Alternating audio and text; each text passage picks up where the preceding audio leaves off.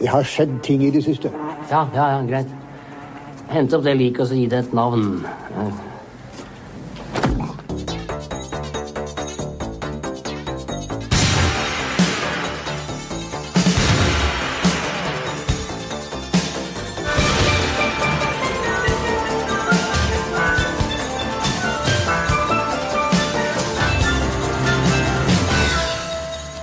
Life moves pretty fast. You don't stop and look around once in a while, you could miss it. Åh, vær hilset, kjære podkastlyttere. Vi er tilbake på plass. Ringpermen rett på video er nok en gang klare for å gi dere nyttig og unyttig informasjon om en film fra vår favorittperiode i filmhistorien, nemlig 1987 til 1989.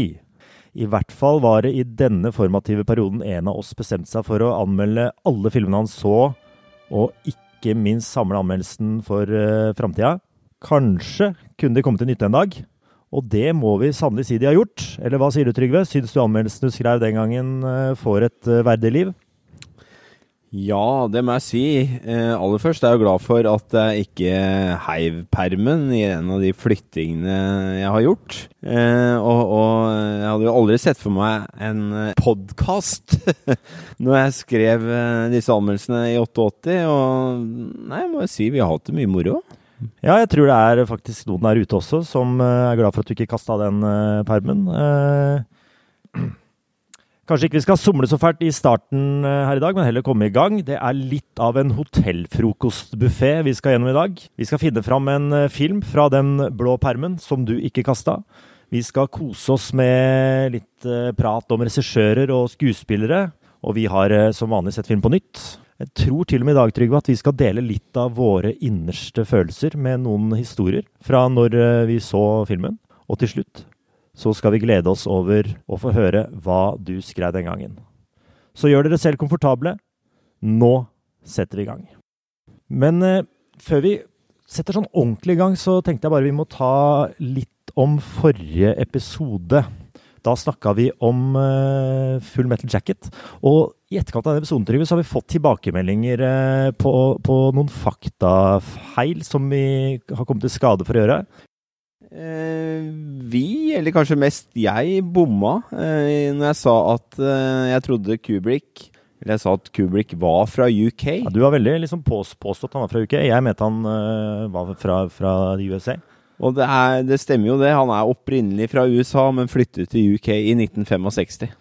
Ja, Så da har han bodd i, i UK i uh, gode 22 år, da, når uh, Full Metal Jacket kom. Så vet ikke, du har jo kanskje litt rett du også, da. Ja, kan vi ikke si sånn 70% rett på deg og 30 på meg? Hvis ja. er litt snille med meg. Men jeg tror eh, jeg tar, eh, tar, den eh, som en liten seier til meg i dag. Vi har også faktisk fått et slags lesebrev. Det vil si en Det, det er faktisk en SMS vi har fått, fått fra mutter'n. Som den lyder som følger. Hørt på podkast 17, ikke episode 17, men podkast 17, så står det jeg husker at du kom etter meg inn på vaskerommet og fortalte om sekvensen med han som skjøt seg og hjernemassen satt igjen på veggen. Jeg husker at jeg sa at eh, jeg vil ikke høre om det engang. Så det var eh, Hun huska godt det vi refererte til i forrige episode, denne klassiske, litt vonde scenen. Ja, det er jo det vi liker, da, med at vi drar opp eh, minner for folk eh, med denne podkasten. Ja, Er det ikke litt morsomt at hun husker at jeg kom etter henne inn på vaskerommet? Jo, det, det, er jo kanskje litt typisk for tiden nå, det at mor er på vaskerommet. Ja, det var kanskje litt sånn. Det var i hvert fall deilig å få rensa litt opp i, i sjelen og få retta opp i, i, den lille feilen vi gjorde forrige gang. Men i dag er vi klare for å høre om en ny film. Vi var jo såpass modige i forrige episode at vi lovte en, en norsk film. Ikke så veldig mange av de i permen, men hvilken film falt passerspissen nedpå i dag?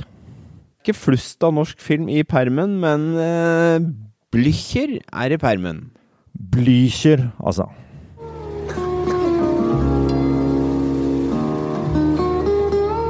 Vidar, det er ingen som tror du er skurken.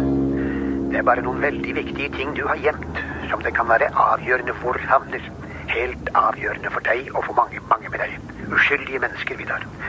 Det foregår nemlig et råttent spill om store ting for tiden. Pass opp for store fisker. Store fisker er alltid slukt i små fiskere. Ah, Blücher, den er det nok ikke alle som har sett. Jeg vet ikke hvor mange som så den på kino den gang, men jeg tenkte bare før vi går videre og snakker om Blücher, kan ikke du ta litt om eh, hva den handler om? Jo, jeg kan jo ta en litt sånn kjapp eh, videosynopsis uh, igjen. To vågale dykkere er blitt sparket fra jobb i Nordsjøen og har svoret revansj. Typisk norsk. En gang for alle ville de demonstrere sine overlegne ferdigheter som dykkere, og har derfor planlagt en ekspedisjon ned til vraket av det tyske krigsskipet Blücher, som ble senket ved Oscarsborg 9.4.1940.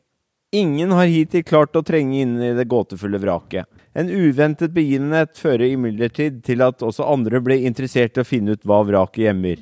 Det ryktes at Gestapo-papirer som gikk til bunns med skipet, inneholder opplysninger som ikke tåler dagens lys. De to dykkerne vikles ufrivillig inn i et kappløp mot vraket. Jakten på Blüchers gamle hemmeligheter leder dem inn i dramatiske situasjoner hvor en viktig internasjonal forretningsavtale står på spill. Ah, spennende plott uh, der, altså. Også litt spennende at det er uh, Blücher. Det er mange som hadde et forhold til Blücher. Spesielt hvis du vokser opp på litt uti på Nesodden og utover mot uh, mot Drøbak? Ja, altså vi er jo i luftlinje, tror jeg. Bare vokst opp en 7-8 km unna der Blücher ligger. Ja, så dette hadde vi et forhold til. Men hva slags sjanger er Blücher egentlig? Eh, nei, jeg vil vel kalle det en eller annen sånn type thriller. Jeg tror det er en norsk film eh, som var i en periode hvor de prøvde å lage litt thriller og se litt til film i eh, Hollywood. Så hva er forholdet ditt til norsk film i 1988 som eh, 15-16-åring? Norsk film for meg eh, på 80-tallet var nok sånn innledningsvis eh, Mjolsbanden. Ja. Knut Bovim sin, sin eh, ganske kjente serie, for å si det sånn. Og så husker jeg jo godt da at det var litt sånn turning point i 85, eh, hvor eh, moren og faren min dro og så Orion spilte. Og det var liksom noe nytt. Da tror jeg norsk film tok et nytt steg i forhold til å kunne lage litt sånn kommersielle thrillere som på en måte traff det brede publikum. da. Men klarte de å uttrykke det når de kom hjem fra og hadde sett Orion spilte? Klarte de liksom å si noe om Hva, hva var det som fenga deg med hva de sa? Nei, altså jeg tror det var det at den var så spennende. Ja, Det var ikke vant til i norsk film. Nei, man var jo ikke det. Eh, og, og det var jo igjen 80-tallet norsk film. Eh, det, det, var jo også mye Hva med Vennerød og mye sånn sosialrealisme, ja. da, ikke sant? Enten skulle være morsomt eller uh, veldig ja. alvorlig. Så det er klart at uh, det var vel et eller annet med De prøvde å satse og gjøre film faktisk litt mer sånn publikumsvennlig sånn i 84, og de fikk vel et kulturdepartement der med noen ny filmmelding og sånn som, som, gjorde at man uh, Dette var et satsingsområde for norsk film, da, å, å, få mer publikum, rett og slett. Og da se sannsynligvis litt til Hollywood, da. For at noe måtte man gjøre for å fenge også ungdommen, som kanskje slutta å se på Olsenmannen. Det var ikke så fett å se på Olsenmannen når du var 14-15-16, kanskje. Nei, og, og, og etter han spilte, så, så, var det en positiv flow. Du hadde oppfølgeren eh, etter Rubicon. Det var i hvert fall en slags oppfølger. og og også kom jo 87 da, med, med 'Veiviseren', som, som, var en stor suksess. Og husker jeg ble nominert til Oscar for beste utenlandske film. Og det husker jeg, det var det full attention på i Norge. Ja, Det var også en som hadde opplevd å se den i Sverige, 'Veiviseren' i Sverige. Altså, det var stappfulle saler. Og bare se så stor poster med en norsk film liksom, på, på en av de største kinoene i Sverige. Ja, det er kult. Så kommer vi liksom til 88, det er en bølge der, og der kommer Blücher. Ja, Blücher prøver jo å dra litt uh, nytte av dette dragsuget, da. Vi pleier å ha en litt sånn fast spalte i podkasten her om uh, litt om box office-tall og sånne ting, men det er faktisk veldig vanskelig å finne i informasjon om norsk film fra denne perioden. Google virker ikke på Altså, tenk deg å google Blücher, da, mann. Det kommer mye annet, for å si det sånn. Det ble nok en sånn OK suksess, og den hadde, ble lansert bredt osv., men, men noe veldig stor suksess ble det ikke. Nei, Men det, det, var litt tilbake til det med å bli lansert bredt. Hva legger du i det? Før var jo ikke film digitalt, det var jo filmruller. Eh, så når en film kom til Norge eller ble lansert, så var det som regel i tre til fem kopier. Eh, og så skulle det fordeles over Norge, hele Norge. Oslo fikk først, og så ble det fordelt utover. Eh, Blücher ble nok sånn sett eh, ikke offer for, men det, det, det en, den fikk en bred lansering. Og da snakker vi over 30 kopier. Den ble satt opp over det ganske land med en gang. Ja, så når du så filmannonsen for Blücher, så sto det ikke bare premiere Oslo, Trondheim, Det sto ikke bare Bergen, premiere. Klingeberg og Eldorado, så det sto også Mosjøen og Mo i Rana. Kunne risikere å finne Mo i Rana nedpå. Ja, det tror jeg absolutt. Nei, men Det er litt morsomt hvis vi bare fortsetter å holde oss i 1988. Liksom, hvilke andre norske filmer var det som hadde premiere det året? Jo, eh, det var vel eh, en, en eller annen sånn fremtidsvisjonsfilm som het Sweetwater. Det var en film med, med, en, en av eh, hovedrolleinnehaverne i denne filmen, som het Brun Bitter, med Frank Krogh. Han var sikkert detektiv og glad i brun bitter. Altså, han er sikkert forløperen til Harry Hole. Og jeg så også at det var en film som heter Sigurd eh, Drakedreper, som kom. Da kom jeg på en historie, fordi eh, i 1988 så var min søster 14 år eh, og gikk i 8. klasse. Søstera di har vi hørt om før, bl.a. i Dirty Dancing-episoden. Og du var ikke så hypp på å like det hun eh, gjorde på den tida?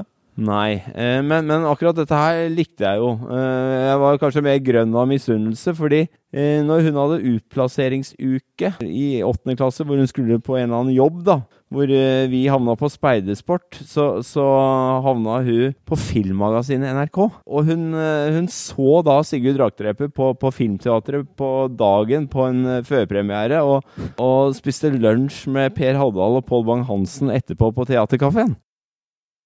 Enkelte av avisenes kritikere har nok ment at vi nå har sett nok av Olsenbanden, at det er på tide å finne noe nytt og fremfor alt norsk materiale å bygge på.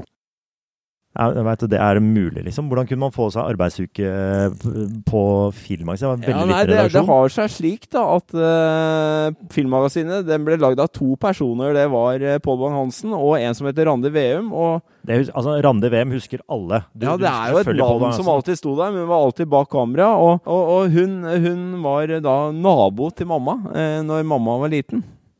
Oi, fra Nesodden? Fra Nesodden, eller slash Frogn, Ja, Frogn, vel da, si. som er litt sånn slags belte mellom Ja. Og, og det er jo litt artig med Blücher, da, som sånn sett ligger eh, utenfor og i Frogn kommune. masse tråder eh, fra Her er det masse ja. tråder, men det er klart, altså, der følte jeg meg litt snytt. Eh, Det var litt perleforsvinn eh, at hun skulle få den jobben, og ikke jeg, som var mildt sagt litt filmdilla på den tida. Du var sannsynligvis en av Norges me- 100 mest filminteresserte personer på den Ja, tida. Og så sitter søstera di, som ikke var veldig filminteressert, og Nei. får seg den fete utplasseringsjobben. Ja. og får være på Teaterkafeen med Pål Bang-Hansen. ja. Ja, det er eh, det, er det faen meg sykeste jeg har hørt. Men dette tror jeg Dette har jo, denne historien har ikke jeg hørt før, så dette må du også på linje med å se Dirty Dancing sammen med søsteren din. Du har på en måte fortrengt det. Ikke ville Ja, det, prate om det. ja, jeg har faktisk fortrengt det, men historien dukka opp igjen når jeg så uh, jeg skulle se hvilke filmer som var premiere i 1988, hvor jeg da så Sigurd, uh, at Sigurd Dragtrebe hadde premiere. Ja, men da syns jeg det er fint at vi i denne podkasten kan eh, også være så rause at vi tar opp de historiene og får det ut, rett og slett. Alt føles mye bedre da. Absolutt. For det er en veldig fin eh, historie.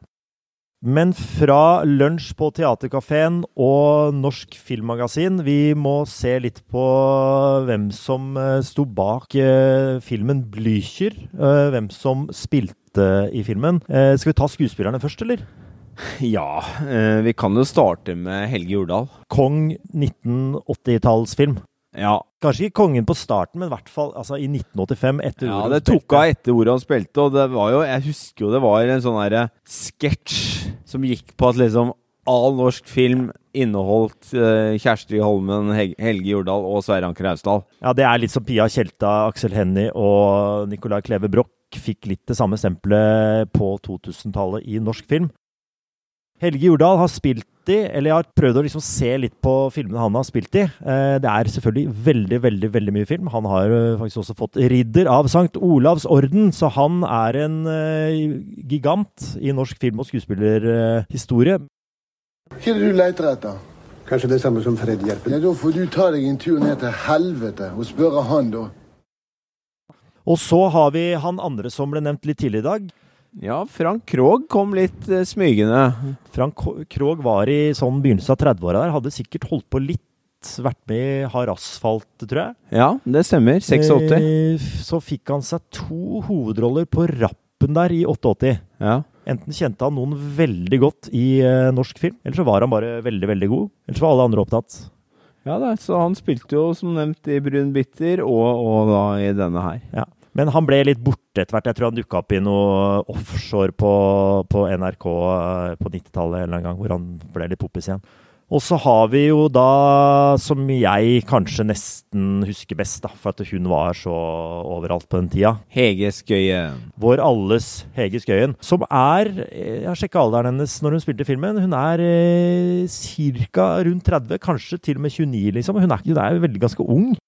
Det var ikke en person som eh, vi så på som sånn Dette var jo sånn som foreldrene våre likte litt, egentlig. Ja, og, og som, som du sier, hun var jo mer kjent for å være med Dizzie Tunes, liksom. Eh, Men det er klart, Hege Skøyen har jo mange, mange sider, og er vokst opp i en kunstnerisk familie. og og har musikkbakgrunn, og er jo egentlig en habil skuespiller. Og har spilt i film senere også. Ja. Suffløsen i 99, blant annet. Når onkelen din er Jon Skolmen, så har du også et slags komisk talent. Og det var vel kanskje der vi Når jeg, vi satt hjemme på lørdagskvelden med, med mamma og pappa og så på Stelken Gundersen og Hei, hei. Det er Stelken Gundersen her. Proffboksingas svar på Ole Lukkøye. Husker du det? ja, ja. Jeg, vet, jeg, synes det var helt fantastisk. jeg var til og med på Chat- Noir, det tror jeg kanskje har nevnt tidligere, og så på Sterking Gundersen på live revy. Det var, det var helt, Hun var så stor. Og så var hun også på Hun var jo Reidar Hun var Bitten, i, Bitten og Reidar. Reidar Reisersart, ikke sant? Hun Ja. var der, og hun var programleder midt i smøret. Så hun var veldig sånn ja. Hun var veldig mye i vår ungdoms... øh, på en måte, Vi så henne mye, da. Hun var det, og det blir spennende å se hva vi sånn sett syns om å se henne i en litt mer sånn seriøs rolle. Vi så også en øh, som var litt sånn kul i seinere tid, men øh, Bjørn Floberg. Han, er, han syns jeg faktisk er en jævlig tøff norsk skuespiller, altså. Han Ja, liker han er en tøffing, Han, altså. vet du hva? han spiller cool. Alltid. Han leverer. Ja, og, og uten å avsløre for mye, så eh, tror jeg vi to begge var ganske enige om at han er kulest her òg. Herregud, Olaf. Gammel er du? Du må ikke være så jævla naiv. Det harde tider. Idyllen er over. Bjørn Floberg leverer bra. Kul fyr. Eh, filmen er regissert av eh, mannen til Åse Kleveland. Eller han liker sikkert at eh, han kan få stå på egne menn også. Oddvar Bultuus, Han var ikke helt sånn Han hadde jo filmer på samvittigheten, han òg. Ja, og i hvert fall de to jeg kjente og kjenner, det er jo 1958. Eh, og om en litt sånn ungdomsopprør-film. Om, om den generasjonen. Og ikke minst hockeyfeber. Ja, det var veldig godt å nevne Hockeyfeber her, for det er en 80-tallsfilm som eh, jeg tror vi kanskje må prøve å få sett igjen. For oss i vår generasjon, en klassiker. Tror den kom ut rundt 83-84. Hockeyfilm. Eh, Manglerud Star. Jeg så den med mutter'n, husker jeg, på Saga kino. Det, det, da ble jeg veldig imponert. Ja, det var jo applaus i salen hver gang de skårte. Eh, vi må litt over til eh, den faste spalten vår, eh, hva vi syns i dag. Dette var en YouTube-film for mitt vedkommende. Dette var ikke en film jeg gleda meg spesielt til å ta fatt på. Grei kvalitet. Litt eh, lydproblemer inne her, kanskje. Men jeg, som sagt, jeg gleda meg ikke til å se på dette her. Hva med deg? Nei, altså eh, Avmålt. Det var en jobb som måtte gjøres. Ja, det var en jobb som måtte gjøres. I podkastens tjeneste. Det starter med tidlig jeg oppdager at det er Eller tenker at det skal ha betydning, at det er to bergensere i hovedrollen. Jeg, jeg, jeg skjønner ingenting av hva de sier. Nei, det er klart, eh, dette med YouTube og litt dårlig lyd og ikke, ikke noe så tekst, lyd, altså. det gjør det jo ikke, gjør det jo ikke enklere heller. Jeg tror det er en god sånn Colosseum-lyd på Blücher. Tror uten tekst. Du hadde ikke skjønt hva de to bergenserne sa. Jeg syns ikke det burde vært lov. Faktisk, jeg går, Så hardt går jeg ut. Burde ikke vært lov. De vil bare presses til å grave opp de der papirene, og så ta hele æren sjøl etterpå. Kan de ikke ta opp noen av disse papirene nå med det samme, da? Nei! Når det er sagt, da, så syns jeg eh, litt sånn utgangspunktmessig at eh, plottet og historien for filmen er jo ganske original og ok. Og så kommer eh, en journalist som har også fått nyss om at det er noen dykkere som endelig har klart å komme inn i Blykjer, som skal dykke ned dit. Hun spilles av Hege Skøyen. Ja, og måten hvordan Hege Skøyen introduseres i filmen på, er litt sånn Her føler jeg liksom uh, Tuhus og de som lager filmen, skal få fram at uh, nå er hun ikke morsom, nå skal hun være journalist. Så Ja. det står jo Presse 87 på bilen. Ja, det la jeg også merke til. Kunne like gjerne hatt sånn hatt med presse oppi sånn lapp oppi, Ja, fra Donald. Da. Eh, Legg merke til at de holder til en sånn Jeg kan tenke meg at det ligger litt langs Akerselva, liksom gamle fabrikklokaler. Jeg ser meg at dette er på Grünerløkka, eller kanskje kan være i Vika. Veldig vanskelig. Ja, jeg så en liten scene fra Vika der, så Ja, ok. Men eh, de, de bor nå i en slags sånn derre rønne av noe Der hvor de har kontorer, som er fabrikklokaler, og de har noen senger, og det er, det er så mørkt. Hele filmen er mørk. Ja, og, og de tar ikke hensyn til oss som skal se filmen på YouTube, altså. Nei, vet du hva, det burde du tenke på du lager. Altså, YouTube, eh, den, denne skal vises på YouTube. Vet du hva, vi sa ikke så mye om box office-tall og sånn. Jeg vet ikke mange som så den filmen. La oss si det var Hva tror du? Jeg tipper det var 60 000-70 000 jeg, som så denne filmen i Norge i 88. Bred lansering 60 000-70 000 i 1988. 51 000 views på YouTube. Ja, det er ganske mye. de burde mye. tenkt på det. Ja. Ikke så mye mørke scener, men det er det nå. De har klart å få på litt sånn neonlys. Jeg vet ikke om det skal illustrere at det er mye sånne gateskilt utenfor som lyser inn i leiligheten. Men det gjør det jo, ser jo ut som det er juniorklubben på, på Samfunnshuset diskotek, liksom. Så det mm, gjør ikke noe bra inntrykk. Nei, jeg tenker at eh, her er vi inne i en periode i filmen som for meg eh, er ganske rotete, altså. Det er mye usammenhengende scener som skal liksom stå for seg sjøl, men det, det, det, det henger ikke sammen. Nei, det henger ikke så godt sammen, men er bare litt morsomt med den derre Ok, det var ikke som passa ikke så bra i den filmen. Det er to sånne type elleveåringer som driver og henger litt rundt gutta, som ikke har noe mål og mening, men der legger jeg merke til, Trygve, og det er vi glad i i podkasten. Litt sånn odde røykescener. Her har vi en ny en. Ja, her har vi en ny en. Her er vel en elleveåring som fyrer seg en sigg. Her er det han ene elleveåringen. Han fyrer på, han. Koser seg med en røyk. Det, da, ble, da ble jeg varm om hjertet. Men apropos litt sånn eh, usammenhengende og, og rare greier. eh, Jeg skjønner, Vet du hva? Dette her tenker jeg er Nå er jeg litt som når vi snakka om Nico, at uh, historien ble for komplisert. Ja, altså, det ble Og det er komplisert eller rotete, om du vil. Altså, det er jo ikke Michael Clayton, dette her, eller eh, Vi skylder ikke på at vi er dumme, vi skylder på at det er dårlig film.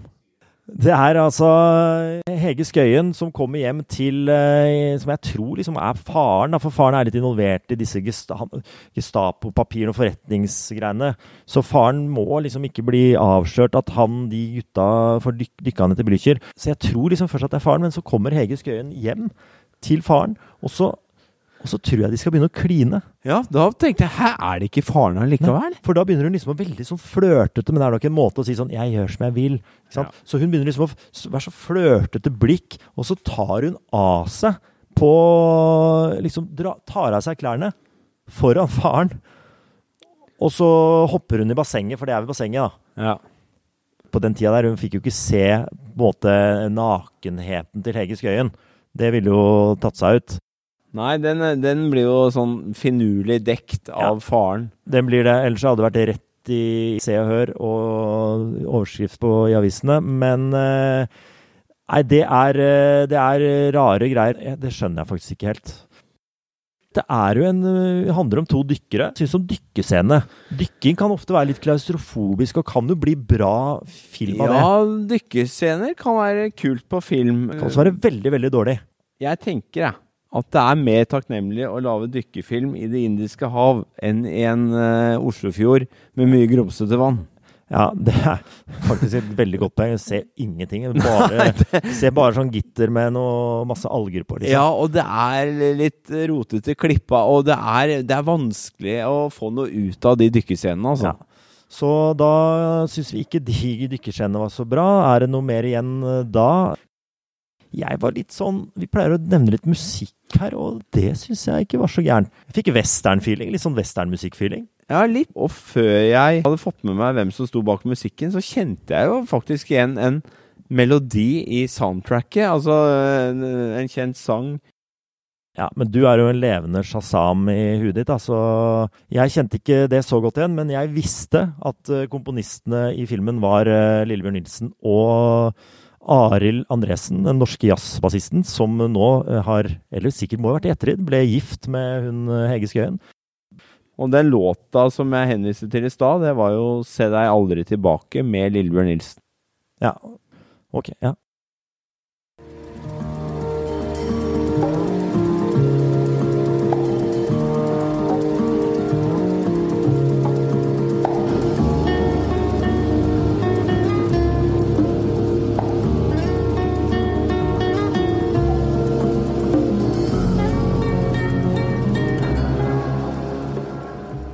Nei, så Den uh, filmmusikken kan vi faktisk nesten dra fram, uh, spille litt av, uh, tenker jeg etterpå. Jeg tror faktisk jeg skal høre litt, prøve å få tak i til å høre på det uten å lage podkast også.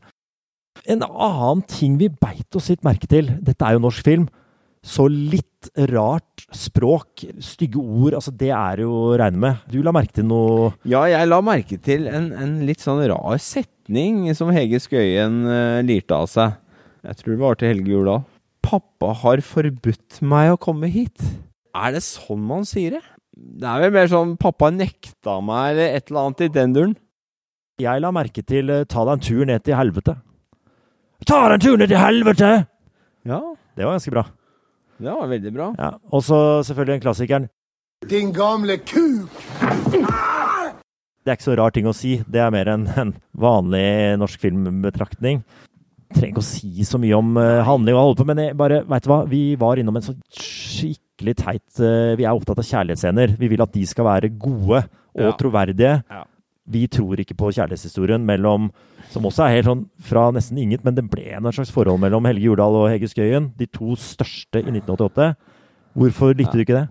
Uff, det var uh, veldig konstruert, spør meg. det, det skjer igjen altfor brått. Så man, man, får ikke noe feeling med det. Nei. Ikke noe oppbygning. Ikke noe oppbygning, og det Ja. Nei, de er liksom litt sånn uvenner, de òg. Sånn, de finner ut at de blir avlytta inn på, inn på det der eh, huset de bor i, det fabrikklokalet, og da skal de liksom late som de har sex eh, foran den eh, mikrofonen, den avlyttingsmikrofonen.